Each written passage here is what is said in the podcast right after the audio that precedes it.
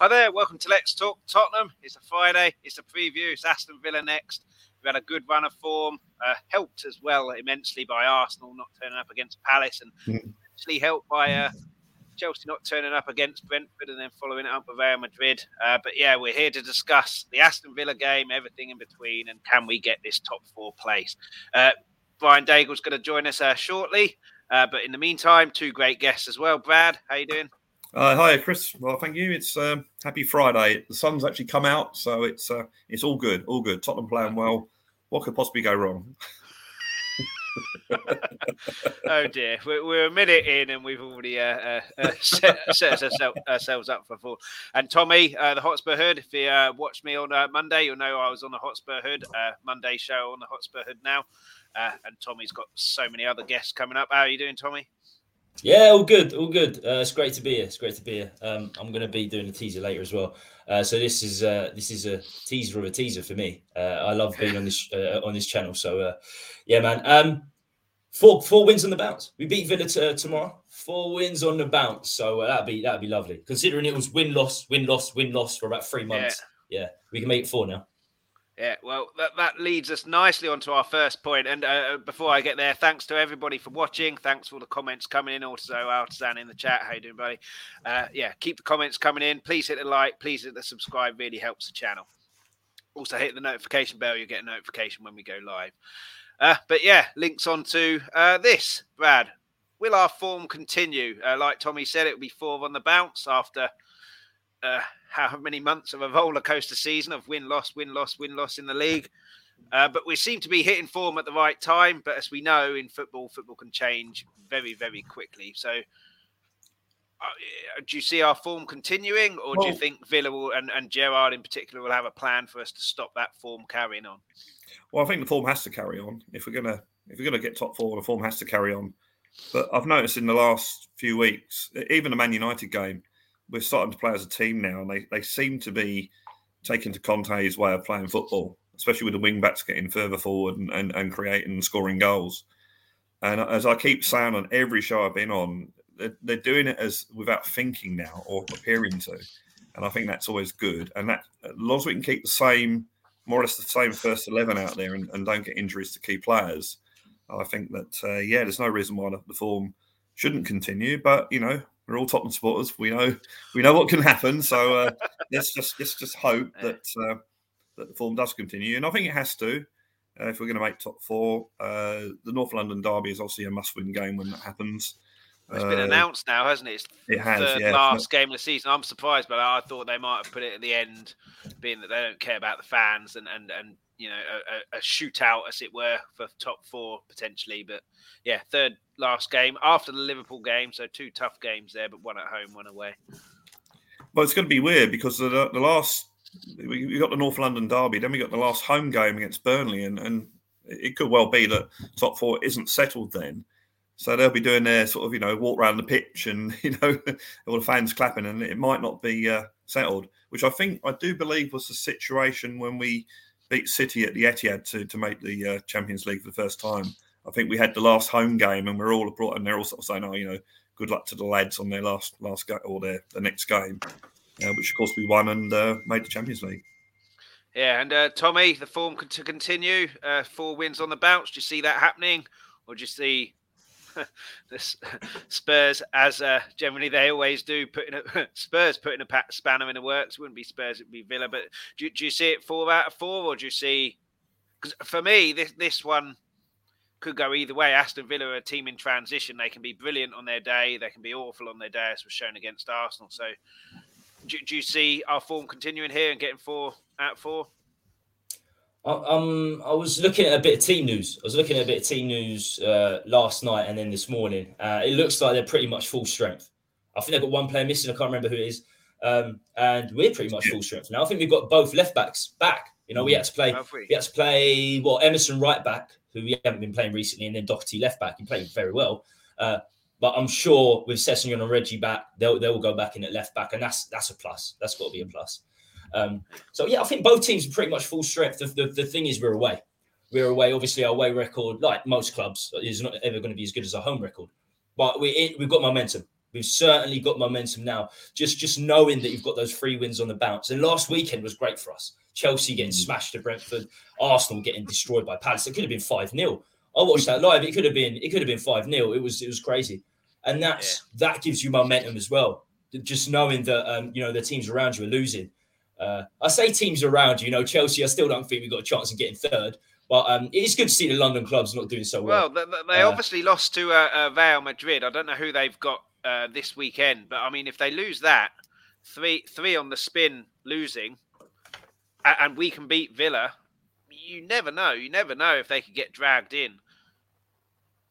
I don't think it's going to happen. I don't think it's going to happen. No, but, um, I don't yeah, either, it could. It could. It could. I think. Do you know what? I think the sanctions have, have affected things. I think they have. I think sanctions have affected the team mentally. All these little things do uh, affect teams. Tuchel apparently is getting divorced. Apparently his, his divorce papers are in. His divorce papers are in. So uh, there's that as well. Uh, all these oh, yeah. little things. I've just but, checked um, my no. Sky, Sky Sports app and uh, there must be something wrong with it. It's got no matches today for Saturday. Oh, really? How weird is so, that? Yeah, uh, away to Villa. Away to Villa's tricky. Very, very. Uh, it is a, is a tricky game with Gerrard there. Um, but we can win it. We can certainly. We can certainly win it. We're, we're one of the informed team, informed teams, uh, and and we, we've got. You know, we're playing the same eleven uh, time and time again. So uh, it should be a cracking game either way. Yeah, I mean, we've got two comments in here about the, the, the Villa game. Two very different comments. So I'll read them out one at a time. Bob Spur, how you doing, Bob? Great to hear from you. Six wins in a row at Villa Park. Six wins out of eight in the league for us. We're winning and winning well. It's all about us. Confidence is sky high. I'm expecting us to win four one to, for me. And Audio Artisan says, our lack of draws worries me a bit, certainly in the league. We're bound mm-hmm. to get at least two draws out of the remaining games. I mean, you, you can't go into games thinking, well, you know, certainly the players, like, oh, we haven't drawn that many. And and like Bob says, we're we're winning just breeds confidence. Winning breeds confidence. Like you say, Brad, it looks like they're a team now. Certainly at Man United, it's just we came up against possibly the best player in the world mm. on one of his better days. But, yeah, I mean, it's just about the confidence, isn't it? And, and like Tommy says, the first eleven, if they can stay fit, they know what they're doing and, and, and they're the ones who are winning games. So if we can keep all of those first eleven fit, I'm not going to say we should we could win every game. We have got Liverpool, which could go either way, and there'll probably be some uh, twists uh, before the end of the season. But that's what we need to do, right? Just keep that first eleven playing as as they are, and then hope other teams either don't turn up or Kane, Son, Kulu, whoever, Bentancur can turn the screws and turn the, the game in our favour, right? Or or or what Audio Artisan says, the lack of draws, does that worry you at all? Only only on, on the, the, the law of averages. Fact, which I was going to say do. the exact same thing. I was yeah, say I, I, I, thing. yeah, and I, I bang on about that all the time, and that, that's not. It's nothing to do with form, nothing to do with who's got the best team. It's just one of those things. You know, we we've won six times at Villa Park. On the law of averages, if you flip a coin seven times, the law of averages, you, you're not going to get heads seven times, are you? So, yeah. so yeah. So on the law of averages, yeah, there's always a possibility. We haven't had a draw for a while either, so yeah. there's always that possibility, and you never know what's going to happen. You know, we could be leading one nil, and then someone like Coutinho could have a shot from about forty yards that takes a deflection and goes. You know, it, it's all these sort of things that, that come into games. I think if Tottenham are in form and play like we can play, then I think we can win. But I, I'm, I'm worried about the fact that we, we keep winning there and that, that run. I mean, we haven't won at Anfield for a long time. So every game we lose at Anfield is, is one game closer to when we win at Anfield. That's, that's yeah, sort of one yeah. way of looking at it. Uh, by the way, Chelsea are away at Southampton on Saturday. So that won't be easy. That's but... not going to be easy.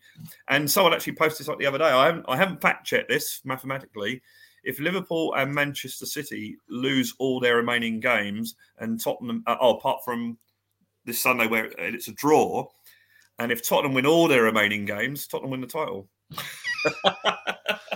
Well, I mean, uh, well, then you've got Chelsea uh, as well, haven't you? You've got Chelsea. If they win all their games, they'll win the title as well, yeah, won't they? I, I, I, yeah, yeah, I, yeah. I've heard of optimism scraping the barrel, but I think you take the, the no, crowd no. there, Brad. But well, it, the, weird, it, the weird thing is, if, if Chelsea do lose at Southampton and we win at Villa, I think we're only two yeah. points behind Chelsea. Yeah, so the game in hand, but then they're on bad form and we're four and four. Yeah, and four, and so you never know. They, They've got a much better goal difference. I mean, I know we've made seven, go- uh, seven goals up on Arsenal in the last two games, but I think we're about twenty goals behind Chelsea. So yeah, that's thirty-five plus, plus yeah, thirty-five yeah. Chelsea to our plus fifteen. Yeah. Incredible. Yeah. Incredible. It's all so about momentum, yeah, isn't no. it? It's, it's it's all about how you finish, not how you start. And and essentially, there's what was it eight games left. Yeah. But I, I would say an Audio Artisan's defence. Uh, obviously, like Bob says, we're winning and winning well, but. Audio, we wouldn't be Spurs fans if we were worried about Spurs messing it up a little bit. So there's defence there. Um, but Tommy, you, you kind of mentioned uh, uh, these two teams as well. But do you think for the players, Arsenal and Chelsea losses, Arsenal in particular with Palace, will be an incentive to the players? Or do you think they'll just be focusing on just win your games, whatever happens, happens? one hundred percent it takes effect. It, it will take effect uh, uh, mentally. It's the same with... It's the same with social media. It's the same with social. Every tweet that goes that hits a player, you know, they pretend they don't see it, but they do. They really, really do. Yeah. The power of social media, and and of course, you know, games that have happened uh, that, that are taking place before before your games. I mean, um, yeah, yeah. At this stage of the season, as you just said, it's results. The only thing that matters is results. At the start of the season, it's performances, performance, performance, performance. So, to lead you on to results going through the season. At this stage, doesn't matter how you get the victories, just that you get the victories. So um, yeah, that's what we need. We need uh, uh, we need those other teams to do poorly for the you know for the adrenaline, for the momentum of of, of our own of our own players. I think I think I'm not sure Arsenal. I think Arsenal what they've still got a game in hand on us. Yeah, they have. Points. Yeah, yeah. yeah. Uh, they're the, no, they've got this uh, game in hand on us, and they're on the same points. If they win the game in hand, they're three points ahead. But So, but if we beat them, then we're we're level on points, and we got a better goal difference. So it, it's still more pointer, in, it? in, our, in massive. Our hands, it's yeah. a six pointer. It's a six yeah. pointer. They say oh. about relegation battles. The, mm. the game against Arsenal is huge. It's twelfth of May, isn't it? Twelfth of May. Yeah, yeah. Because, because of that Palace game, if we win all our games now, we're in fourth because we've got to play Arsenal. We've got better goal difference. Yeah. We're only yeah. three points behind if if they win their game in hand. Yeah. So if we win all of our games because we've got that Arsenal game, we're fourth. So it, it's now in our hands again. Uh, yeah, it is more or less. Yeah, worry. it is. It but, is. but but but it, it, that that question there, Brad, that I asked Tommy, do Arsenal and Chelsea losing, will that be incentive to the players? Flip it round. Us winning, will that be a worry? And put maybe put, is that what put pressure on Arsenal against Palace, knowing that we are breathing down their neck and and our our main guys that you expect to be scoring goals and, and doing well to get us results are doing well. Or, or do you think it's just they're a young team, young manager, not really been in this position before, and came well, up against the Palace side, who, in particular, their manager were hungry to get a result there?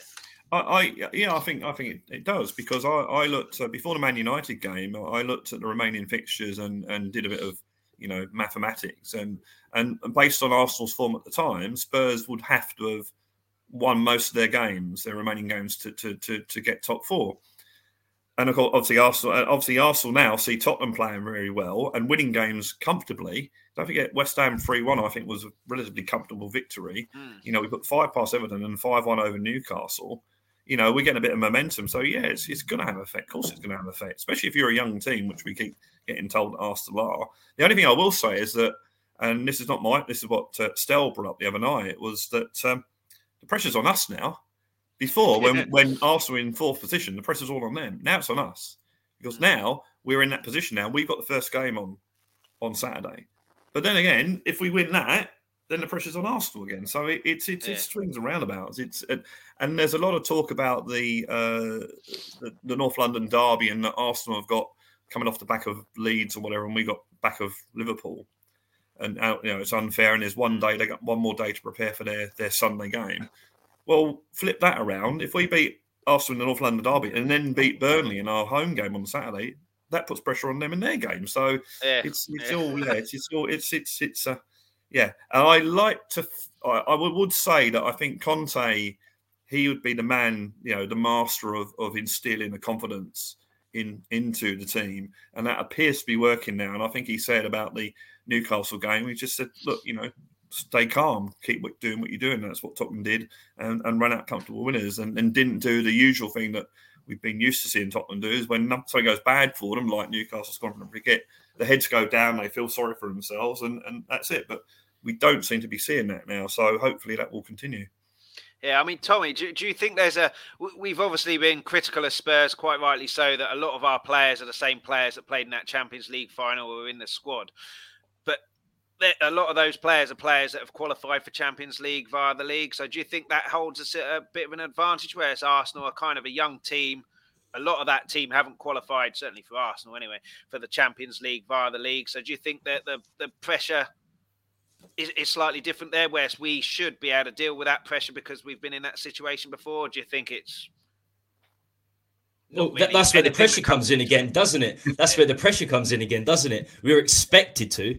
If yeah. we're expected but do, to... Do, so do you think the players yeah. will be able to handle that a bit better than Arsenal, who've never been in that situation before, whereas we've been doing that for four or five years or, or, or whatever it was when those players started doing that? That that's the big question, isn't it? That's the big... Whoever handles it better at this stage... Yeah. Will, will that's why, that's, to, that's why I'm asking. That's why I'm asking and not answering it myself, because I don't know. Um, Ah, oh, it's too difficult. It's too difficult because, you know, I mean, Arsenal, we talk about the young players, they're not used to it, but they don't have the baggage either. They don't have the baggage. So you'd say they're fearless. You can say they're fearless. And then, as you said, we've got slightly more experience, slightly more experience. But in the last two seasons, we finished sixth and seventh and we've ended the seasons pretty badly. So, yeah, there's, there's two ways of looking at it. And... And as Brad said, look, there's pressure on us because we've got the full spot now, like like Stelios says. But we, we, the pressure's there because we've been winning games. So momentum and pressure. We've got momentum and pressure. How the, how the players respond to that? I can't. I don't think it's, we've got it in the players. I, I personally don't think we. I personally still don't think we're going to get fourth. I I, I think the players are, are mentally weak. Even with even with Conte, I don't think he's he's been there long enough. I mean, if, if he's there eighteen months, he can completely change the philosophy and the mentality of the team. He's not been there long enough. We've still got players there that, that are not good enough. But what one good thing is Bentancur and Kulu. They're, they're, it's not just their ability, but they're used to being in very, very good teams. Bentancur especially. He was with Juventus since two thousand seventeen, mm. played a lot of games for them. So winning titles, winning Scudetto titles. I know Kulusevski, not as much. He's only been there a year and a half, and Juventus just sneaked in the Champions League last day of the season last year. But he's still around very, very good players. And we've seen how good Kulusevski is, uh, and he can't get in the Juventus team. So that's how good Juventus are. They're the players. They're the players he's been around. So, and Bentancur's ideal, ideal. In the centre of the park to have that experience is fantastic. Conte, Conte can make him the general because Conte's a centre midfielder. He's an experienced, he's an experienced manager. So he can make Bentancur the general, Højbjerg there. We've got a chance. We've got a chance, but I think overall, I think overall, the the, the players in general, I, I just think they're lacking. They're lacking something, and I feel like not just Arsenal. I feel Ars- Arsenal, Man United, or West Ham. I just feel like one of them are going to have a very good run. One of those three teams are going to have a very good run, slightly better than ours. Yeah, that's how, that's how I see yeah, it. I mean. Yeah, I, I mean, I always say uh, for the last three seasons, including up to about two months ago, I've always said that we'll get fourth and we've never got it. We've always messed it up. As soon as I started saying we won't get fourth, that's when our, our run of three games uh, started. So we won't get fourth. I'm sticking to that. Uh, Bob Spurs said, uh, thanks again for the comment, Bob. Keep the comments coming in. Please hit the like. Please hit the subscribe as well. Uh, I don't think you can underestimate the psychological effect the Palace defeat will have on this young Arsenal side. Plus, like I keep on saying, they have at least two defeats in them before playing us. And, yeah, I mean, it, it, I don't know who they've got at the weekend. Brighton. Who's at home. Thank you, Brad. Thank you, Brad. Someone who does a podcast and has done for about two years would have uh, found that out before he asked. Uh, yes, but yeah, uh, but I mean that won't be an easy game. But Brighton are kind of on the downward spiral at the moment. They're they're. they're not You'd have to assume that they'll win that. You'd have to assume yeah, they'll win. But if, but if Arsenal lose that after the back of the Palace game mm. week and then beat Villa. I mean, we're three points ahead. They've got a game in hand. We've got a better goal difference. So unless they win six nil in their game in hand, they ain't going to get above us. And and that, that, yeah, I mean, that psychological effect, like Bob says, could have all come from the Palace game. But um, we're possibly doing Villa a disservice here. We're all talking about, uh, are we going to win? Are we going to turn up? But will Villa be up for this game, do you think, Brad? I mean, there, there's an element that Newcastle, I, I thought Newcastle played quite well. And then as soon as they went two one down, it's like, well, okay, well, we're safe now. It's not a huge amount of point. Mm. We'll get a pay rise anyway. We're, in the, you know, we've got a club who are a bitch here. We might, we might leave, but you know, we'll cross that bridge when we come to it. Do, do you think Villa, Villa are safe? They're probably not going to get into Europe. There's a huge, huge gap between uh, the top seven and eight, I think. And then if Leicester win all their games in hand, they get back into that top seven. But Villa are, are next to, I think, ten points off of that. So it's very, very unlikely they're going to get into Europe. They're not going to get relegated. It's obviously a Gerrard effect has, has, has happened to, to give them a few wins, but they're very much a team in transition. Do, do you think they'll be up for this game, or do you think it'll be, again, a kind of, not on the beach, but next season is our season? Where, where do you think Villa will stand on this well, game?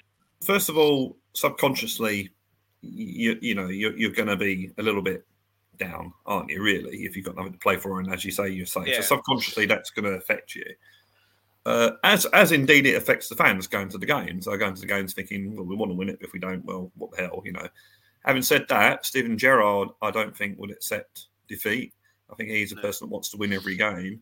And if he instills that into the Villa team, in much the same way Conte instills it into us, Uh, and they, they've got some decent players, you know, Watkins, Coutinho, you know, they, they've, they've got some decent players there. And they, they've lost the last three games as well. They're playing at home. So, you you, you know, that'll be a reason to try and win the game. But I, I think it's going to be a difficult game. I, I think they're very poor against Arsenal the other week. I was very disappointed in them the other week when they played Arsenal, because I thought they could, could snatch a point in that game, but they didn't. Uh, so if I felt that way when they played Arsenal, well, then there's no reason to not think that way about playing Tottenham this Saturday. So I, although I think subconsciously they might might be affected, I think they'll be up for it. Yeah, and we and to be fair, we've got to go into that game expecting them to be up for it. You know, that, that's the thing. When you get to these games, it's all very well raising yourself for games against West Ham or Arsenal, you know, or Chelsea for that matter. But when you go to Villa, then you've got you've got to say, well, this team's going to be up for it. You can't go there thinking, oh well, they're not going to be up for it.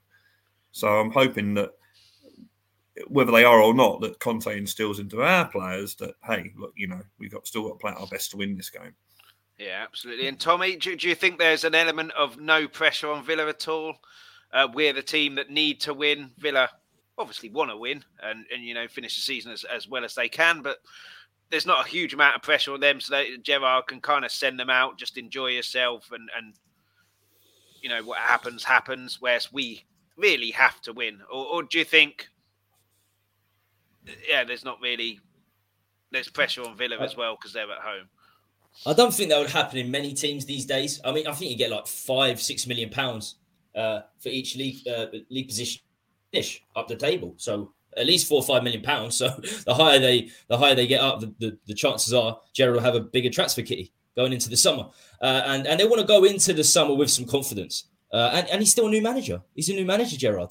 Uh, and we've seen how quickly things change. If Gerrard, for example, we've got eight games to the end of the season. If he loses six, if he loses six, he will be under pressure at the start of next season. His manager's job will be under pressure. We've seen how quick Lampard's going to get sacked. He's probably going to get sacked next week, regardless of the Everton result. He's only been there five, six games, uh, and he's a legendary player, legendary player, uh, Lampard. So it doesn't it doesn't matter. No, nobody cares. Uh, so nobody cares about your reputation. So he's certainly not going to. I think he'll make sure the players are up for it. Uh, and and we uh, and and Brad mentioned that we they've lost their last three games, but the last three games have been difficult games. So West Ham, West Ham, three games ago, two two only two one. Arsenal, I think one nil was one it, nil. And Wolves, yeah. Wolves one nil. Those three in the top seven. Those three mm. teams are in the top se- se- seven in the league. And I think before that they beat Leeds three nil, Brighton four nil. I think they won three games on the bounce before that. Did, so yeah. they're no mugs. They're no mugs, and they're at home. Um, so yeah, recently the last three games they lost, as I said. Tough teams and only by the odd goal. So uh, it's going to be a tough, it's going to be a tough game. And as I, as I said earlier, I think they've got a full strength side, pretty much a full strength side. Mm. I think they're missing one, one boy, but it looks like Watkins is going to be there. Coutinho is going to be there. I think McGinn's going to be there, you know, so they've got their main players. They've got their main players there, two fully fit squads. Yeah. And uh, Bob has uh, said, of course, Villa will be up for it. Gerrard is the winner. Let's bring, but let's bring perspective. Villa's top game versus our top game. Only one winner. All about us. Do you agree with that, Brad? Uh, oh, yeah, no. I mean, I, I'd say that for probably our remaining games of this season, maybe maybe Liverpool away at Anfield. I think Tottenham at our best will beat any team. And and yeah, Bob's right. If we, if, if you know, Tottenham at our best will beat Villa at their best. Uh, but you know, you've got to get it right. You've got to you know you've got to still play that way. You, you've got to make make sure that. Uh, that you are at your best. You know, you can't you can't go into, you know, you can't go drop down a gear. You've got to be r- right up for it. And again, I keep bringing the Conte effect. He's the sort of manager that you'd, you'd want instilling that in the players. And, you know, Tommy was saying earlier about the winning mentality and that. I think it's a little bit there more now than it was, say, a month or so ago when we're losing at places like Burnley. But it, it, it's still it's still not quite one hundred percent. And, uh, yeah, we've got to make sure that we, we do do bring our best game. And, yeah, Bob's right. Our best game should should always be Villa's best game. Yeah, I mean, there shouldn't be too much incentive for us, should there? It's top four, mm. getting in Champions League again. Like I said, uh, with Arsenal's loss to Palace, we win all of our games, we're in top four. So there shouldn't be that. Conte shouldn't really need to do any much in the terms of motivation in, in the team talk. But, yeah, a, a Villa at home, they'll have that motivation there. They want to uh, see, you know, let their fans get off to a, a, a, you know, happy weekend. It's Saturday and have the good Sunday. But uh, in terms of uh, Villa, uh, Tommy, mentioned them already. Watkins and Coutinho, they're, they're obviously the, the, the headline hitter threats. But uh, like Brad said, you've got McGinn, Tyrone Mings at corners where we can't defend set pieces. uh, and they've got a few others. And, and Watkins will be absolutely full of confidence, regardless of whether it was a tap-in or a long-range effort. He scored on his debut for England, which is going to be confidence and, and, and momentum for anybody. Coutinho on his day, unbelievable. Uh, but who, who are the other threats? Or is it mostly those two that you need to uh, kind of sort out uh, for us to get a result? In in terms of attacking threats, you've got to say they're the two main guys, Watkins and Coutinho. Uh, Coutinho scored a lot of goals, especially at the, you know, his first few games for, for Villa. But we know he can create. That's his biggest strength, is his creation. I think their wide players, their, their uh, fullbacks are very, very good too, which is a problem because our fullbacks, wingbacks, if you like, are not, especially on the defensive side of things. Matty Cash on the right, Digne on the left. I think Everton, the worst piece of business Everton done uh, is selling Digne to Aston Villa. He was their best defender. He was their best defender. Uh, and he's quality. He, he, he, you know, wanted he to leave. From Barcelona. He's got pedigree. Everton signed him from Barcelona. He's getting first team for Barcelona. It's, it's, it's mad. It's mad. Everton, um, he wanted to leave, though, didn't he? He wanted to leave because he fell out with Rafa Benitez. So right. They allowed him to leave because Rafa Benitez fell out with him. And the next week, Rafa was sacked. So that goes to show what Everton are right now. That goes to show Everton They're have got mess, a good squad. Everton have got a good squad. They had a good squad at the start of the season. Ancelotti, they were fighting for fourth last season. The last couple of seasons under Ancelotti. They haven't changed a great deal. Um, and uh, Doucouré, I think Doucouré is a very good player. I'll be snapping up a couple of their boys if they get relegated. I would be. Hmm. I'd be snapping up a couple of their boys. Um, so they've made some big errors. And, and Digne for Villa is a, is, a, is quality. Cash at fullback, they're going to cause they're going to cause trouble. As you said, McGinn in the centre, but other than McGinn, their centre midfield doesn't worry me a great deal. I think I'm trying to. Think, I think they got young Ramsey. He's done okay, but I remember when we played against him earlier on this season, he was he was really really poor. We done a job on him. We really done a job on him. But he's he's very young. He's, he's probably grown since then. I can't remember the other one. I think Sanson. I think they played Sanson or or someone else like that. Their centre midfield is relatively weak, so if they're going to get us, it'll be from wide and then. Uh, Getting the ball to Watkins and Coutinho in the centre. Uh, so it's going to, they've got Bailey as well, Leon Bailey, but he's just been injured the whole season. I think he's had one assist this season. Got Danny like Ings as well, who, who oh. I don't know if he's injured or not. Yeah, he, he usually scores against us. Mm. Um, I, yeah. I think, yeah, no, I think he might be the one that's injured. I, I oh, think okay. he might be the one that's injured, or oh, he's just right. coming back. I think he's been injured recently. I think actually he is the one that's going to be like, you know, you know, the crack fitness test just before the game. Uh, to see whether he plays or not. That will be the problem with Danny Ings is that him and Watkins, they're not, they don't really love going in behind. They love, they both like holding the ball up. And that's been the problem with them. They, they haven't had much of a partnership. When I talk to Villa fans, there's not really a partnership between In- Ings and Watkins. So um, we should win. We should win. Uh, if we win that centre midfield battle again, which we should, I'm sure we'll, I'm sure we'll pick up the three points. I can't see us losing. Uh, I really can't see us losing. They certainly do have threats. They, they you know, yeah. they do. They do possess threats for sure. Yeah, well, Tommy's mentioned the midfield there, Brad. So do you think this guy Bentancur not sorted our midfield? I, I literally wrote this two minutes ago, uh, uh, but he, he's obviously made a big, big difference. Yeah, it, it's made it more solid, I guess, is the question. Do you, do you, him and Højbjerg have obviously formed up quite a good partnership. Uh, Skip's out, which is essential, being that. he's out, and he was one of our main guys in there. But Bentancur, as, as uh, we'll come on to Kulu a bit later. Out, which is essential. Being I, I think Bentancur has, has brought a calmness to the midfield as well. He's very measured in what he does. Uh, and he's he's always forward thinking as well. But I think he's he's brought out that sort of a, you know, there's no panic in uh, midfield anymore. And also it leaves Højbjerg to do what Højbjerg does best, which is all the dirty work. And I noticed against Newcastle, a lot of the time Højbjerg was virtually in a centre-back position, you know, which allows our, I mean, Romero loves going forward, and even Davis gets forward. So that with Højbjerg sitting back there, you, you've got that, much the way that we used to do it with Pochettino when, when Dyer was in the uh, yeah. mid, defensive midfield and dropped back. So, but I think Bentancur, yeah, he sort of keeps the, keeps the midfield ticking over. Uh, again, he's he's got the experience of playing for one of at least top teams, you know, so so he's used to pressure. Uh, but yeah, I think uh, I think it's all probably more creative than people give him credit for as well. But yeah, if he's on form, then as Tommy was saying, I think the midfield we should should win that. Keep Coutinho quiet. Then you've got probably a natural uh, McGinn and Højbjerg up together. They're both both aggressive midfielders. But yeah, I think uh, we should should be better in that, that section of the pitch. Yeah, I, th- I think Bentancur, he, he, the, the most important game for me, Tommy, of hit for him, uh, for us, was Man United, because he was awful. I think that was a very, very mm. quick learning curve for him. You don't get that space on the ball. If you want mm. your second touch, you have to pass and move. When you move and get it back, that's when you can have your extra touch. And he was superb against Newcastle. You can say what you want about Newcastle's midfield and defence, but he, he, he looked to be not running the game. That was obviously reserved for Kane, but he looked very, very comfortable since that Man United game. And, and him and Højbjerg, good partnership. I mean, do, do you see Skip getting back in when he...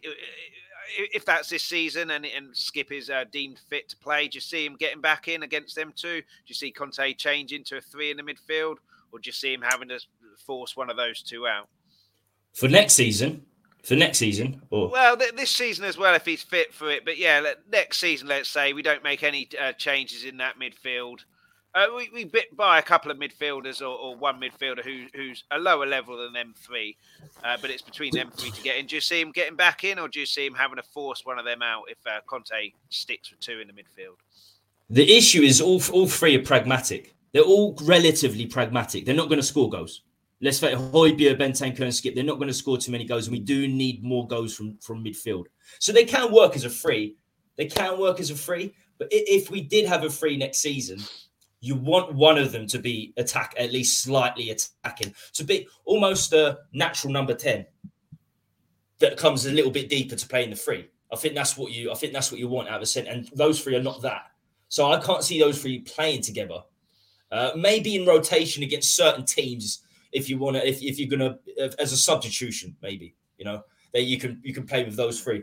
You can play with two. You can definitely play with two pragmatic centre midfielders. We're doing it now with Ho- with Højbjerg and Bentancur, because you've got the wingers. You've got the wing backs and the wingers flying up there. That's where your creativity comes from. Um, so I don't see him playing together in a three as such next season or this season when Skip gets back. Uh, I think there's there's a fight. It's good to have depth. It's good to have depth and it's good to have fight. And we can we can see what we want. Uh, we can see what we want as fans. But the, the reality is Conte is going to choose his team based on what happens in training. And that's what we forget as fans. It's great to see games, ninety-minute games and forty-five minutes in the first half. They're going to be at training four hours a day, every day of the week. So, and this is the same with all players. This is why Rodon doesn't get in the team. You can say what you want, how he plays for Wales, or he's done okay for Spurs.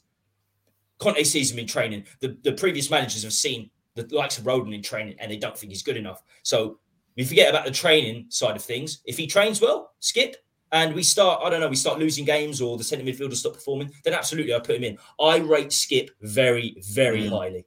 Very, very highly. We're a fickle fan base, and I'm guilty of being fickle too, but we forgot how no, good I, I Skip was. Oh, my God, we're the most fickle fan base going. Honestly, honestly, honestly. But um, the first four or five months of this season, we forgot how truly magnificent Skip was for yeah. a twenty-one-year-old. Yeah, he's our, him and Son were our best players, without a shadow of a doubt. Mm. Kane wasn't really bringing it, was he, for the first few months? Son and Skip were our most vital players by a country mile. Højbjerg was magnificent last season. He was taking Højbjerg out of the team. Everybody was saying he starts over Højbjerg, which is incredible. You never would have thought that last season. he was one of our players of the year. Behind Kane and Son, you'd say Højbjerg was our player of the year last season. Mm. So for Skip to do that, the boy is supremely, supremely talented. I think he's going to be uh, Spurs captain. I wouldn't be surprised if he's England captain. I might be getting carried away, but what I've seen for the last year and a half, he helped Norwich get promoted uh, it's massively. Him and Max Aarons were huge in getting them promoted. Um, yeah. He's he's twenty-one. He's got such a he's so level-headed. I really like Kulusevski in a way. I can't believe he's twenty-one. Like correct, they make the correct decisions at the at the right times, and that's fundamental in football. You might not score goals, you might not assist all the time. Make the correct decisions at the right time, and you will be a Premier League footballer, and you'll be a very good Premier League footballer. And he can adapt. I've, I saw him on the right wing before he got injured. I saw him running up the right wing, putting crosses in, Skip. He's trying to be a pace, isn't he? Yeah, he'll go where the team needs him. He will go where the team needs him. What I worry about is this injury is very unique. This pelvic injury is very, very unique. I haven't heard, I've never seen this before. And I'm very, very worried. I'm very worried this could be like one of those, career, I know I don't want to curse it, but like a career-threatening injury. Because it's very, very odd, very, very odd how it's been inf- it's been infected now, and now there's another setback. I'm thinking, oh, I think there was something similar with Darren Fletcher, and he was out for a year, year and a half. Um, so I'm I'm worried. I'm worried about that, and it'd be just our luck. Maybe. It'd be just our luck because this boy, this is the next big guy from our youth system for me. This is the yeah. be- next next big one. So um, in the future, it's a great option to have. I think. I think he'll be better than Højbjerg and Bentancur in the future. I think he'll be better than both because that's only because I think Skip's magnificent. That's not because Bentancur and Højbjerg are rubbish, it's just because I think he's magnificent. And as you say, Bentancur was poor against Man United. A lot of the team, a lot of the players haven't performed against the big teams. Romero was poor. The whole team was poor against Manchester United. So um, we have to improve. The whole squad have to improve against the big boys. The good thing is we don't have too many of the big boys left uh, going into the last uh, last few games of the season. Obviously, we got... Uh, we got Liverpool and Arsenal. Um, they're they're the two big games, but other te- other teams around us have got tougher fixtures. Are playing more of the big teams, so that that yeah. suits us well. There needs to be improvements though. Bentancur needs to improve against the bigger boys. Romero, there there are improvements needed. Yeah, well, Skip, the, the, the biggest thing I was impressed with with Skip was his first game against City. Which say what you want about how the game panned out and all that, but Man City were the best team in England at that point. Uh, Vaz dropped off. Hopefully he'll be back. Uh, hopefully Wi-Fi problems and he'll be back soon. But uh, he, he he was out of that game and then he managed to claw his way back in and then he was superb in the rest of that game. So there's no hiding from him. You see some players who don't get the ball, are fairly poor, start hiding and don't want the ball. There was none of that from him. And uh, Audio Artisan here uh, uh, against... Um, Uh, uh, regarding Bentancur, yeah, he's both footed. Yeah, truly comfortable with both feet, so he makes the game look easy. And I think, yeah, I think he he was trying to do that against United, but slowly, and he's realised now that you you can't be slow in the Premier League.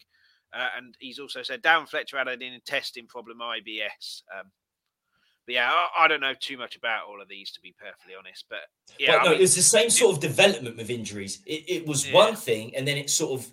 It was supposed um, to be sort of small, moved into wasn't it? Something and been else out for months now. And Fletcher was never supposed to go out, so not maybe not the exact same uh, injury problem, but the same sort of tra- uh, transition. Where it's, it, you think it's one thing because they thought it was one thing with Fletcher, it was something completely different, and it ended up he was out for a year and a half. So I hope that you know he's got an infection. They thought it was one thing, now he's got an infection, Skip. Now it seems to be something else. That's worrying for a young man. That's very, very young, worrying yeah, for a young man. It's a great point with Bentancur, both-footed. Yeah, this is very yeah. good. I, I, I've been super impressed with him. And, and coming to the other guy, our front three now, uh, it looks like they've been playing together for years, and they've only been playing together for since January, so three months. And I think what Kulu has also done is he's taken all, a lot of the focus off the We, if Son and Kane don't score, we don't win. He's taken a lot of that focus off, taken a lot of the pressure off those two so they can just play their natural game. And then what he's also done is if Kane drops deep, it's only good if someone takes his place up top and he's got someone to aim for. Now he's got two. It used to be last season it was only Son, but now he's got two. And then even more if you count in the uh, uh, wing-backs that have uh, Højbjerg dropping deep, like Brad said, has allowed them to get forward. So... not transformed our team, but he's completely...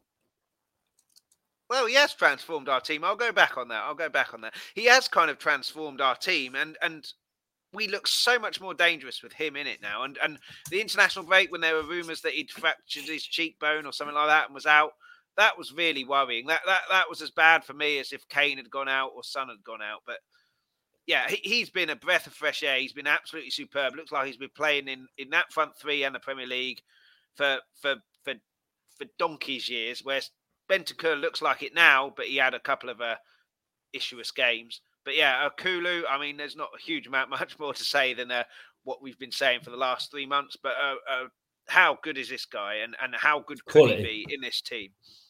Pure quality. And, and, and, Pure and let's not quality. forget as well, a lot of Spurs fans were saying, oh, we don't want him, he's too slow.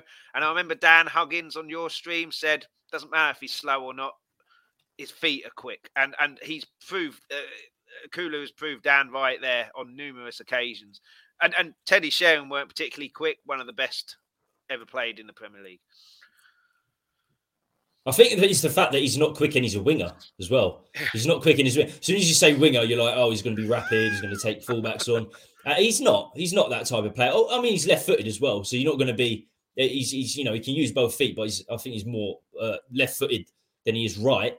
So he's always going to. Uh, am I? Am I right there? Am I right there? Is he more an inside forward? I might have got it completely wrong. But either way, he comes inside. He comes yeah. inside more than he goes outside. And uh, if you do that, then pace is not going to be so key because, you know, you, you, you're coming central. You're not you're not trying to beat your man. Um, and his his decision-making for a twenty-one-year-old is is is brilliant. His ability to pass the ball, um, his ability to cross the ball. What do you know what? I have to praise Emerson on the weekend for, against mm. Newcastle. It's probably the only time I'm going to say it this season. Uh Because he must be aware, we go back to training and during the games, he must be aware that Kulusevski is fantastic. He's a fantastic crosser of the ball. So Emerson, Emerson's crossing was terrible again for the first half of that game, first portion of that game. So after a while, when he was getting the ball in attacking positions, he was just like, uh, do you know what? I'll just pass it to Kulusevski. Just pass it to Kulusevski and let him cross it in. And that's exactly what happened. He kept passing the ball back to Kulusevski and Kulusevski was getting great crosses in again and again and again. So, um, hopefully that will happen again. If Emerson does start on that side, just give the ball to Kulusevski and, and, and bang those, those balls in. He's a very, very different player to our other options, Lucas, who, mm. again, these days doesn't doesn't try and beat players on the byline, but he comes so central. I mean, Lucas is not even a right winger, the way he's been playing recently. He's a centre he, he's midfielder. Not, he's not disciplined enough, is he? I mean, Kulusevski against City in particular was uh, tracking back on the right to help Emerson out. I love Moura, but I don't see him ever doing that because he, he, he's not a right winger now. He's he's too much of a kind of vogue, if you like. Just yeah, yeah, yeah. He's not a right winger. He's a central no. midfielder.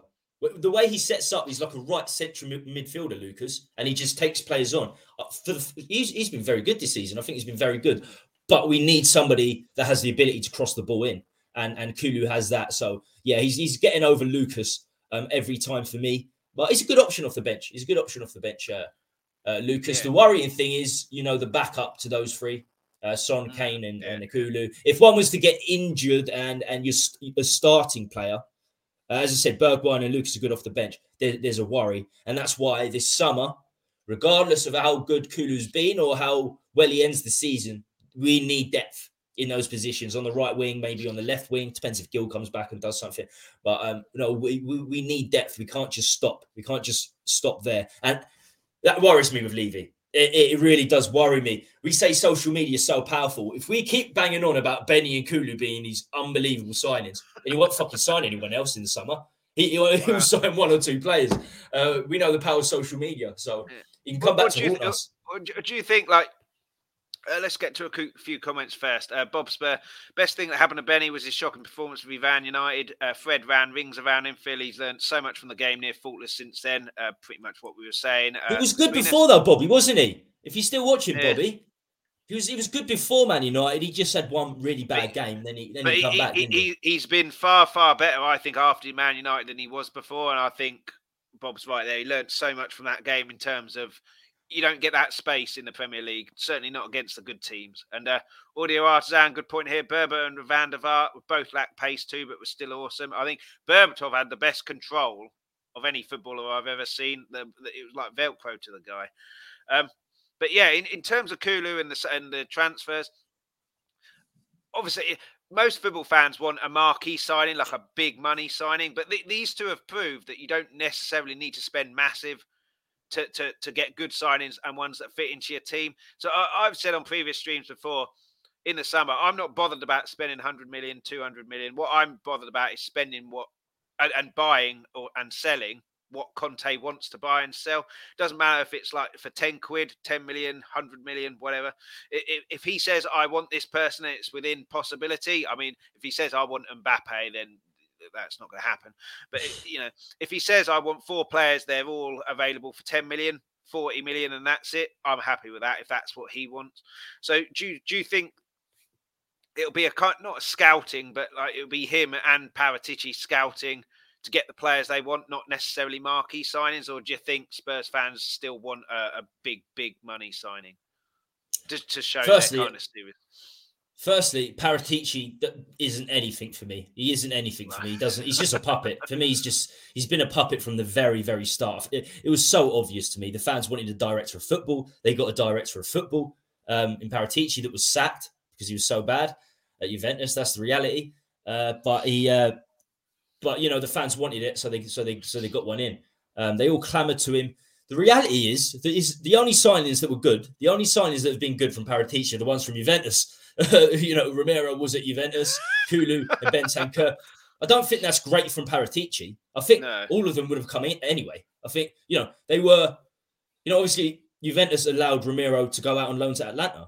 Uh, with the agreed fee. So he wasn't doing well at Juventus. Obviously, he didn't do very well. It was very difficult for him because he had Chiellini, Bonucci and Delight as centre-back in front of him, Romero. Um, so he was ex. So he was ex-Juventus. Then you had, obviously, Kulu and Bentancur happening in the last two days of the window. I feel like they were they were still rushed signings. They were rushed signings, and we've got away with it.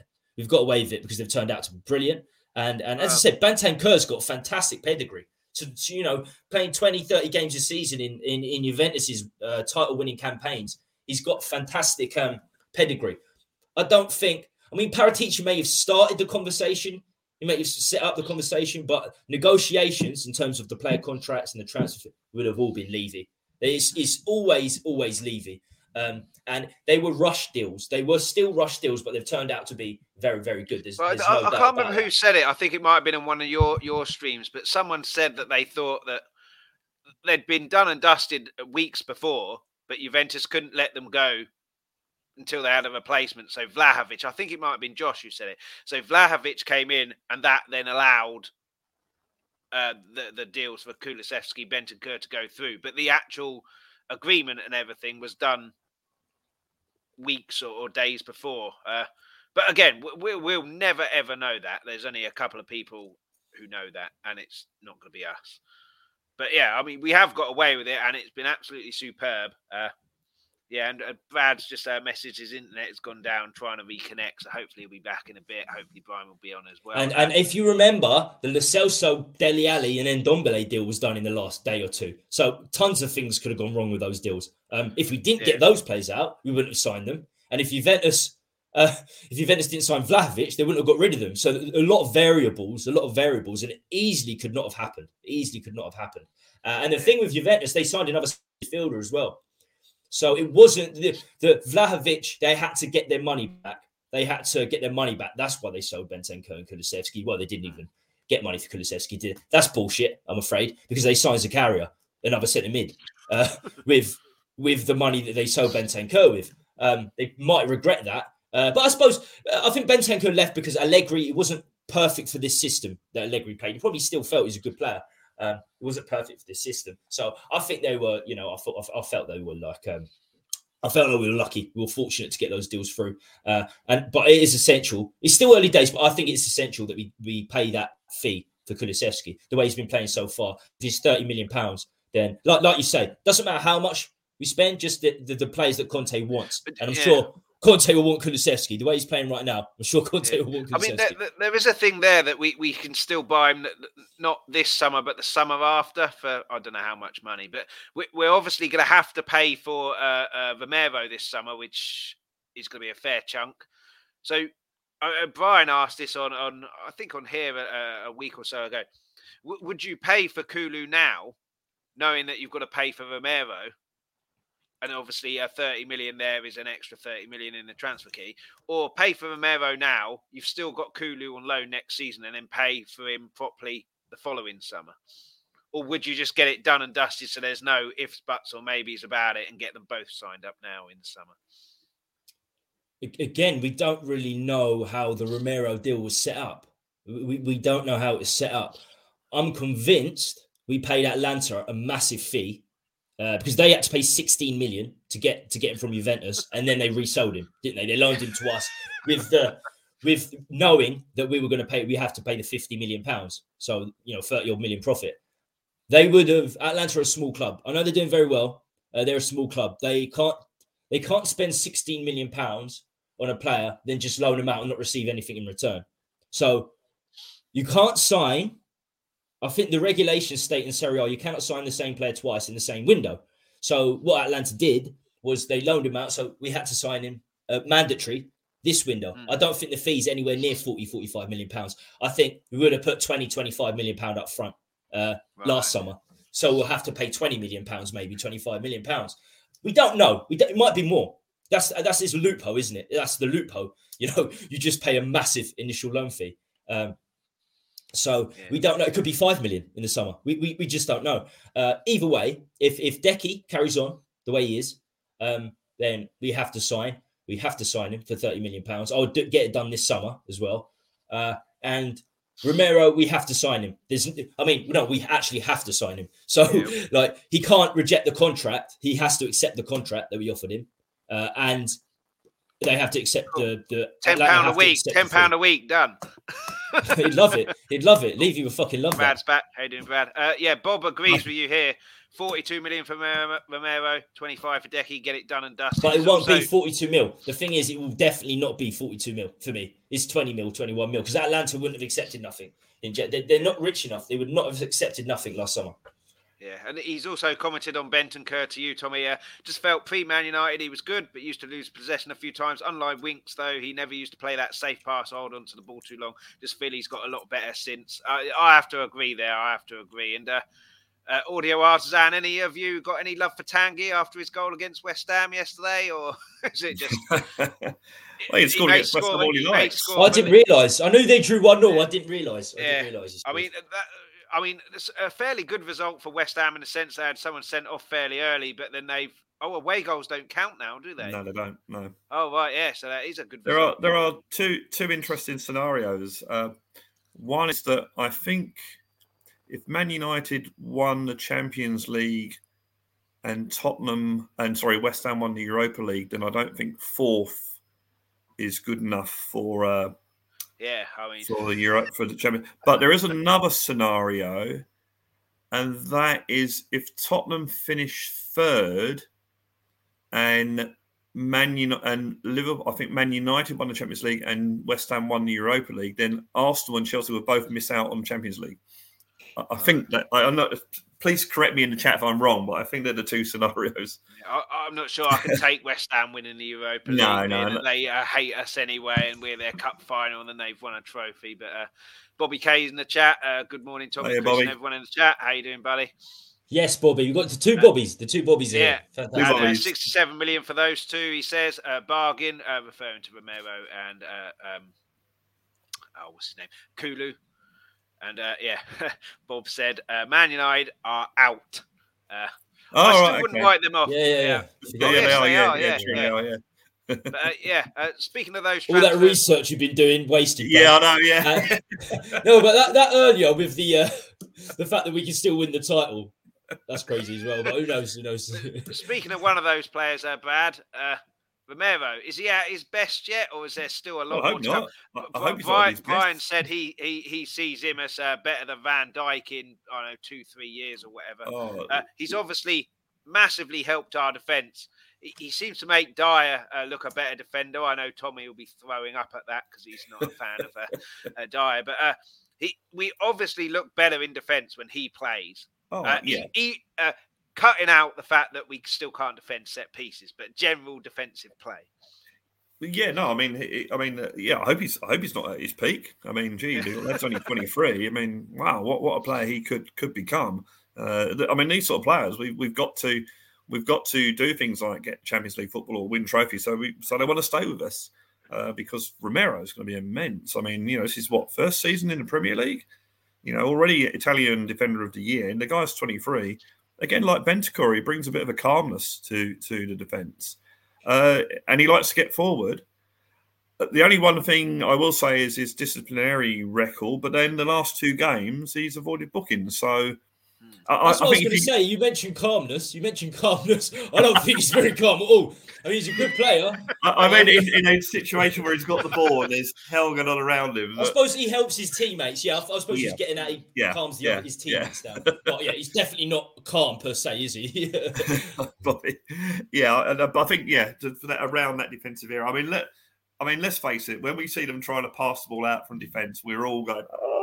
Not, not wanting to look, you know. My, my my my blue sofa. I'm behind it when that happens if I'm watching on T V. But but some of the football they play to get out of defence, and Romero's been at the heart of that. So, you know, he, he won't very rare. And whether that's because he's been playing in Italian football, or I don't think uh, Tommy will correct me on this if I'm wrong.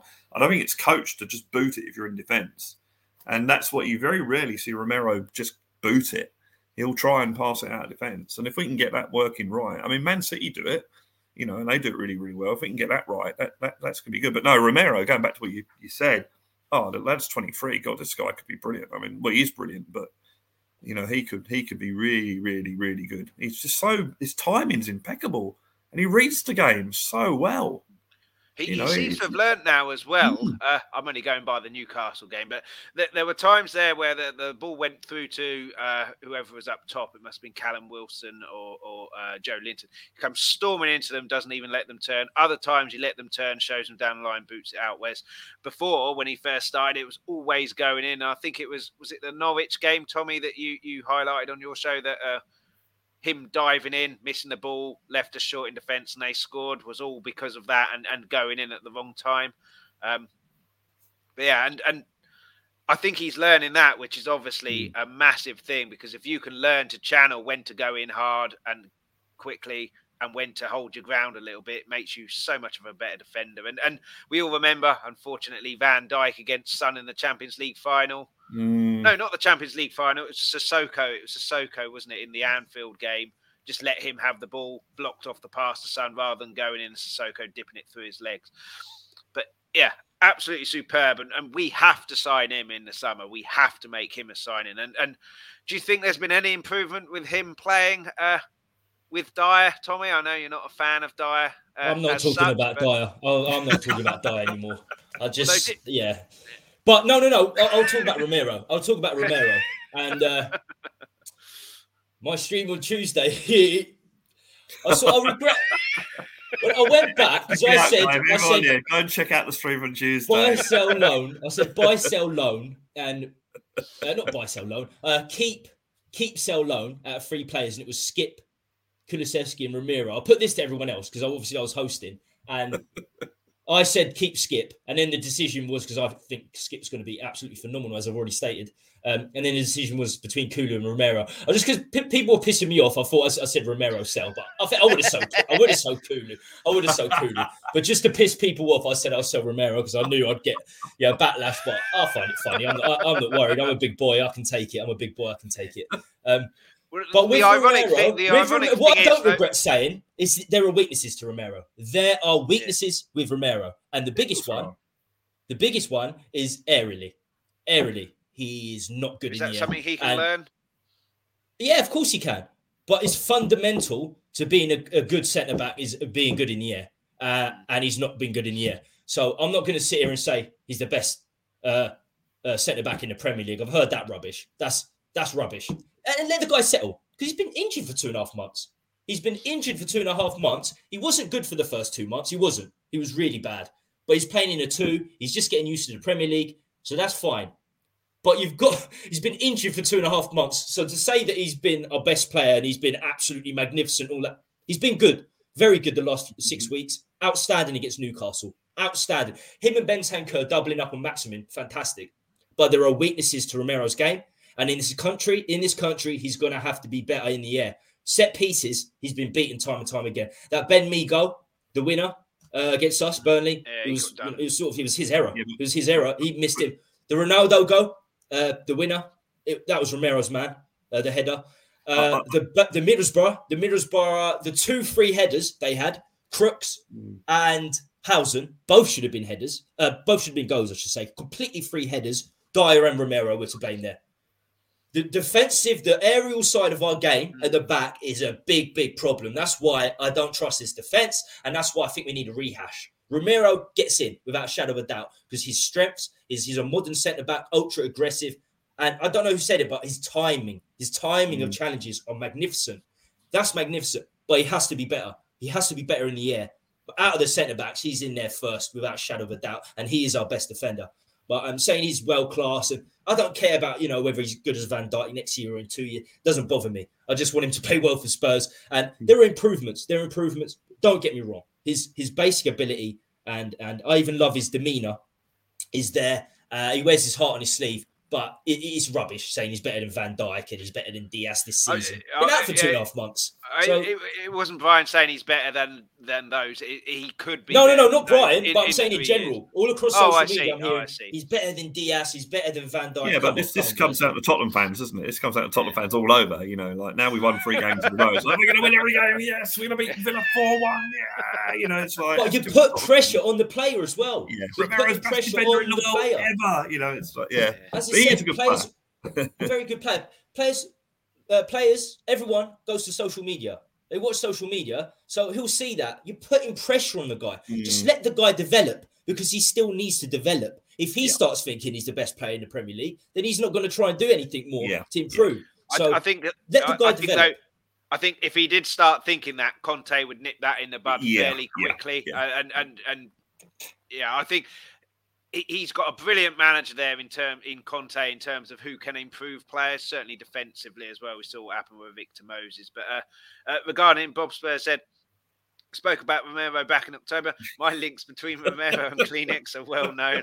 He get rid talk. of this. Uh, get rid of this, Chris. I just saw it straight away. Get, oh, rid, yeah, of this. Yeah, yeah. Right, get rid of this. Uh, if he feels he can get the ball, he's going to go for it. He's got huge potential. Uh, absolutely. And yeah, what a ridiculous uh, thing this person is with the... the fucking picture. Uh, won't yeah, cool, man, that, cool. But, but he hit the nail on the head there, Bob. Hit the nail on the head. He's got huge yeah. potential. He's still just twenty-three. So it is it's still yeah. potential. It's still potential. Yeah, and I would say in your defence as well, with your thing on your stream, uh, the keep, sell, loan thing, those three players, it would only be keep, keep, keep. So it's just it, uh, whatever you said on that, you're going to get some criticism anyway by either selling or loaning Skip. Well, I, I, I, thought my, I, thought my, but, um, I thought my answer was the best. What? No was, comment. Was, or... uh, no, was uh, no was uh, uh, was it keep keep Romero, loan Kulusevski. And uh, and put a wig on Harry Winks and say it's uh, Oliver Skip. Yeah, I remember that. I remember, yeah, I remember that. I was so busy fighting. I was so busy fighting with Stell. I was so busy fighting with Stell that yeah, some of the things were forgotten. But yeah, no, I remember yeah. that now. But yeah, in, in terms in terms of the Villa game, we're kind of coming to the end. Uh, start with you, Tommy. How, how will the game pan out? And also, who, who who's fullbacks for us? Uh, Obviously, like you said, the two uh, uh, left backs are back, so you, you, you'd assume that one of those will be in for Doherty's position. But then Romero, Romero, Emerson will go out, and Doherty will play on the right. So, who, who would you be playing as the two full backs in this game? Uh, you know, the, the things I say are, are unpopular in the fan base, but I try and be as unfickle as I possibly can. I try to be as unfickle as I possibly can, and I have to say. I was impressed with Reggie for the first three months of this season. I thought he was decent. I thought his attacking side of his game is, is gone a little bit. It has gone. But he, defensively, he's a little bit more solid. And that was his biggest uh, weakness last season. He was very good attacking. Uh, he had a lot of defensive deficiencies. I think his def- he's got better defensively. He's sort of... The attacking side of the game is not as great as it as it was last season. I still think he's miles above Sessegnon. Sessegnon had a couple of good games, got one assist in nine games. He's always injured. One assist in nine games, and everyone's saying, you know, this guy has to be above Reggie. He has to be above Reggie. I like Sess, but he's a he's a left winger for me. We signed him as a left winger. He was magnificent for Fulham as a left winger. He's a left winger. Um, so I don't think left back. I don't think left wing back is his position, to be honest with you. Uh, so Reggie comes in. Reggie comes in for me. Um, yeah, uh, certainly. But who knows? Who knows? Uh, you know, we won five one. Who knows? We might stick with Roy on the right, put Doherty on the left. You, you just you, you never know. You never know. Yeah, I mean, I, I really like. Can I give you my? Can Can I give you my predicted score? Because I've got to bounce. I've got to bounce. Oh, yeah, yeah, I was supposed sure, to go. Right. I was supposed to go ten minutes ago, but whenever we talk centre backs, I get emotional. Whenever we talk centre backs, I get emotional. Emotional. yeah, so, yeah. Uh, prediction. Predicted score. I said two two on Mari's, but I'm going to go two one. I think Spurs can do it. Now I've seen the team news, um, and now I've looked closer at Villa's sort of midfield. Uh, as we've all we've all discussed, I think the battle will be in midfield, and I think we've got a better midfield. So I think we'll sneak it. I think we'll sneak it. We'll sneak it two one. So um, and uh, yeah, before you go, Hotspur Hood, your channel. Uh, people watching this will know uh, Mondays is the new uh, uh, Hotspur Hood is the new home for Let's Talk Tottenham on Mondays, along with various other channels as well, Tommy's own streams as well, and various others. But yeah, uh, where can people find you?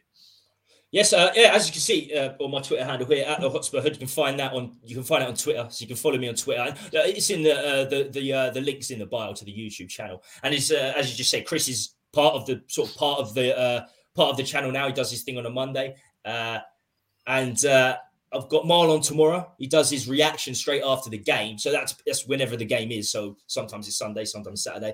Uh, so he'll do his reaction uh, a couple of hours after the show. It's quite unique what Marlon does. He does uh, he does four interviews, three or four interviews with individual fans.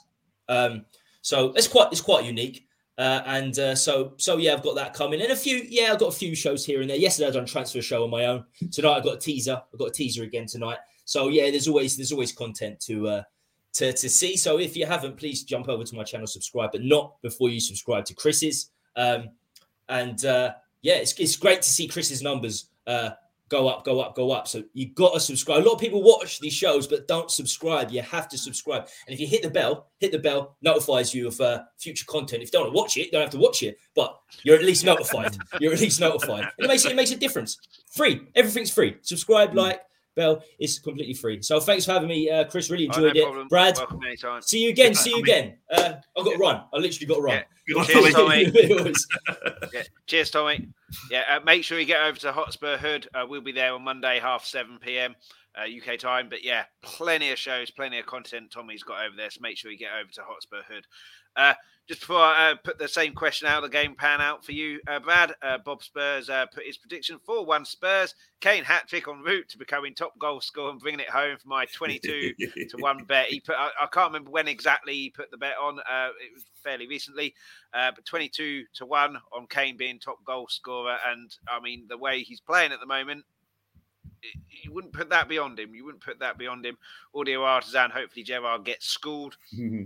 Um, but yeah, how, how do you see the game panning out and who would be your wing backs? Uh, I, I, I, if, if Reguilon's fit, I, I think we should yeah go with Reguilon as, as left back and uh, wing back and, and Doherty on the right. Uh, I think that's our strongest pairing. I still think that we can upgrade on the two of them if we're to do anything next season title wise. Uh, As far as the game's concerned, again, I, I'm not going to go from what I've been saying all week. On form and at the top of our game, we'll win. But football, as uh, not Jimmy Greaves, but the spitting image puppet of Jimmy Greaves once said, football's a funny old game. And the fact that we haven't drawn for a while, the fact that we've beaten Villa six times in our last six away games, that just makes me worry.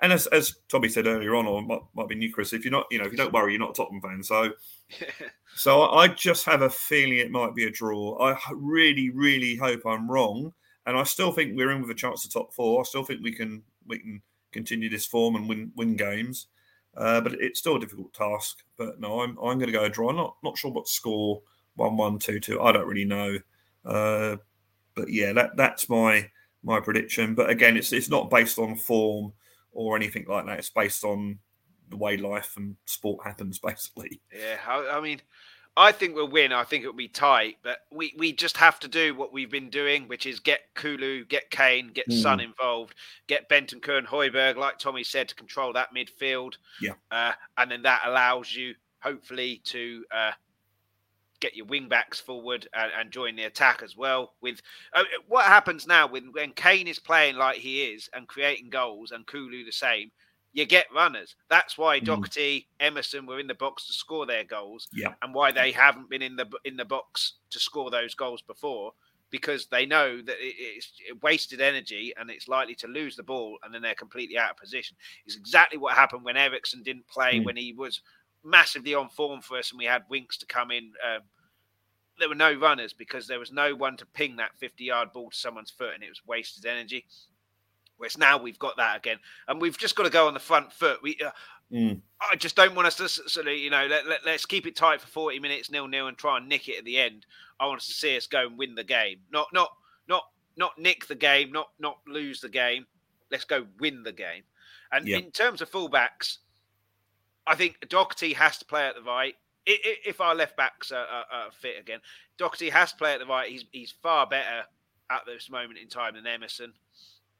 Uh, in terms of left back, left wing back, I really like Sessegnon. Maybe that's whether that's because I've got a friend who's a Fulham fan, so I used to watch him quite a lot mm-hmm. when he was on the left wing, and he was really exciting. Whether it's because he's young and English, and that obviously fills our English quota, and he's an English player, or whether I thought that and still think there's a possibility that Conte could turn him into the new Victor Moses. But at this moment in time, like I said, it's all about this top four, well, eight games left, and you have to play your best players. And yeah. unfortunately, Reguilon is the better left left wing back. So for me, it would be, if they're fit, Reguilon and Doherty as the fullbacks. And like I, I, I say, go out and attack and go and win the game rather than try not to lose. I will say one thing about uh, Sessegnon, and that is that when when I when we had if you if you put Walker and Rose in as our wing backs, we've got a pretty impressive team out there. Yeah. Uh, at, at that time, Walker and Rose are probably the two best mm. fullbacks, wing backs, whatever you want to call them, in, in, in Europe. I would say at that, at that at their peak. Danny Rose, we bought as a winger from Leeds, and converted him into into a left back, left wing back. Mm. So maybe we can do the same with Sessegnon. I'm not sure that physically they're the same, but yeah. maybe that can happen with Sessegnon. But uh, the guy hasn't had a full season; he's injury prone, which is a worry. That, that's my worry as well. Yeah, that's a worry. I, I think. Victor Moses was dependable in the sense that every week he's available. Whereas mm. Sessegnon, it, there's a reason why all the commentators were surprised and shocked that it, this was Sessegnon's seventh game in a row. Mm. Yeah, yeah, Seven exactly, games yeah. in a row, and they're a lot for a professional footballer in the Premier League. thirty-seven is a lot, but yeah, uh, that's my worry. If he can put those injury problems behind yeah. him, and Conte stays for a while and he stays for a while, he can transform into yeah. one of the yeah. best wing backs in the country. I just don't think he's going to be fit enough for that long haul. No, no. Uh, so certainly for, not for the rest of the season, because it, it's a confidence thing as well. That when you've had yeah. an injury and you've had a lot of injuries, you, you're not you, in the back of your mind. If you go full pelt, and he's quite a quick player when he wants to be. If you go full pelt, you've always got that thing in the, in the back of your mind that you're going to do injury again, which he did when he got injured last time. So, so yeah, it, it's a confidence thing. But hopefully, with a pre-season behind him, next next season he he'll he'll be part of a, a decent squad. Yeah, and. uh Yeah, I really want to see him succeed. There's certain players that you have which are, if they don't succeed, just get rid of them. It's fine. Mm. I'd, I'd be upset if we sold Sessegnon and he didn't yeah, succeed. Me too. But me too. If he's not going to succeed, then you you do have to get rid of him, unfortunately. But yeah, in terms of the game, Jay Ashraf, how you doing, buddy? Uh, Villa will go low block to halt their poor form and frustrate us, and then probably play on the counter attack with Watkins. Who Watkins must be a nightmare to play against because he just doesn't give up, does he? He's I wish always running. Him. I wish I'd have bought him. Yeah, and yeah, I've, I think Villa will play defensively in a sense, uh, and it's up to us to break them down. But like I said, go and attack them, go beat them. Mm. Don't try not to not lose against them because, you know, it's very, very difficult if you're in a negative attitude in, in, in defensive game, and then you have to suddenly switch because the other team have scored a goal and they're on the attacking mode. Suddenly switch from defensive to attack. Much, much easier to switch the other way round. Mm. Uh, and also, I think that, that, that and I'm, I'm obviously stating the obvious here, but we have to win as many games as we possibly mm. can to get top four. Yeah. And fortune you know, favours the brave. You win more yeah, if you yeah. try and win them rather than if yeah, you try and uh, it, it, do exactly. a joke. If we get that, if we get that first goal, then they have to come at us, which is what happened against Newcastle. You know, yeah. and, and we're we're one of the best at doing that if a team comes at us and, and yeah. leaves us space at the back. I mean, one, one thing I wanted to ask, and, and you mentioned this on uh, Monday's uh, stream that I did. Uh, you mentioned that if we don't score first, we're in trouble. Obviously, we, we went one nil down against Newcastle and won. Mm. Psychologically, do you think that that will do anything for the players, being that so many times we've gone one nil down? I know Man United, we clawed back twice, but we ended up losing and we did go one nil down first. But th- there's very few times that I can remember this season, certainly, where we where we conceded the first goal and then won the game. So do you think that will be a huge psychological kind of advantage for them going forward? Or do you think yeah, they'll not I mean, really pay think, that much attention to it and just play your game and go and get the goals? However, I, I think uh, yeah, I think you have to. I, I think you have to. Uh, the lucky, well, not the lucky thing. The good thing about the Newcastle game was we equalised before half time. Mm. The problem is, is that, that even if you believe that you can come back from one nil down, it's like it's like winning four three and saying, "Oh, we, we we're great at scoring goals. And I don't mind if we win four three every week." It ain't going to happen. You know, you ain't going to win four three every week. So even though we've apparently got a good record, I didn't realise this. We have, and I was like you, Chris. I was thinking, how, how many times have we come back from one nil down and won a game? But apparently we've we're second yeah. or third in the league for points, going from being in losing positions, which I didn't realise. No. But you can't rely on that. You can't say, "Oh, I've been one nil down before," because eventually those runs end. So no, I think we have to go go out for it and and and, and try and you know try and get that early goal, and then that bring Villa well, onto so. us, and then and then exploit them. Uh, yeah, I mean that's what I think as well, and ho- hopefully for the rest of the season, uh, Liverpool might be slightly different. I think that will be sit back and uh, mm, yeah, yeah. Uh, but yeah, but if Klopp plays his suicide tactics again of having yeah. only two at the back uh, with our three going forward, then I can see us getting win there. He, he, uh, as unlikely as that sounds, and, and but the likelihood is that you know we've got eight Laura games left. Chris. Laurages, yeah, yeah. We, we've fight? essentially got seven games left, essentially, because uh, most fans will pr- probably have that Liverpool game as a write-off and a loss. But you never know, and and they'll attack us. And if they leave gaps open and we can get a bit of luck, then you never ever know. But uh, yeah, Bobby K, how you doing, buddy? We've won six in a row at Villa Park, so let's keep it going. Yeah. Hit lucky seven, absolutely. Fortune favours the brave, and and just go out and attack. Go and attack. Go and win the game rather than try not to lose the game. Yeah, and, and, agree. yeah. In all of our games this season, barring possibly Liverpool, where you are going to have to yeah, yeah. of course, we'll, otherwise Salah, Mane and, and, and, and, and Co will yeah. destroy you. But yeah, uh, yeah, pretty much reached the end. Uh, thanks so much, Brad. Uh, No problems. Yeah. Always a pleasure having you on. Uh, uh, ask every week. I asked on Monday. It's probably not likely to have changed, but uh, music channel coming up, YouTube channel right. coming up. There is any, a... Oh, there's an update. There's, an update. there's a development in that I've actually recorded or videoed a song that I'm reasonably happy with. So that's the first time. Uh, I've got my, for those of you that have been watching me, uh, I've had amplification problems with the vocals. Not that I'm any good singer anyway, but... Uh, I've sorted that out. Yeah, I've got it now where you, you, yeah, you can more or less hear what I'm singing about, which is half the point, really. Uh, so hopefully I'll be able to get a few more songs done. And then the idea is that I'll, I'll set up the, the channel with, because I don't know if anyone of you knows, but you can schedule uh, things to be released on certain dates. Yeah. So the idea is to get five or six songs. And then when I go on my, my world tour in, in, in mm. end of May, I can set it up to like release things every week. Uh, and as I keep saying, it's just me trying to sing, trying to play guitar, but they're my own songs. And that, that's the main reason I'm doing it, is to get my, my own songs out there.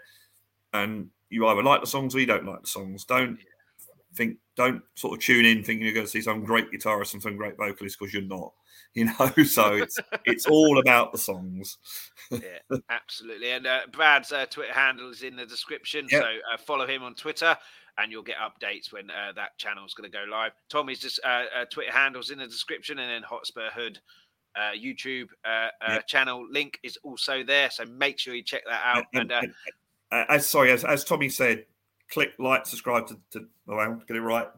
to this, this guy as well, to Let's Talk Tottenham. And to be fair, any of the Tottenham YouTubers that are out there, you know, this is a, um, a an absolutely wonderful community. I'm so lucky to to be part of it, and it, it certainly helped me, especially during yeah, lockdown. Uh, so, yeah, so help these guys out. You know, they put a lot of time into it. You know, I just basically haul myself around to each each one's channel and, and talk rubbish for fifteen minutes. But, no, these guys put a lot of effort into this. So, so please click like and subscribe. And as Tommy said, it's all free. You don't get charged. Yeah, so.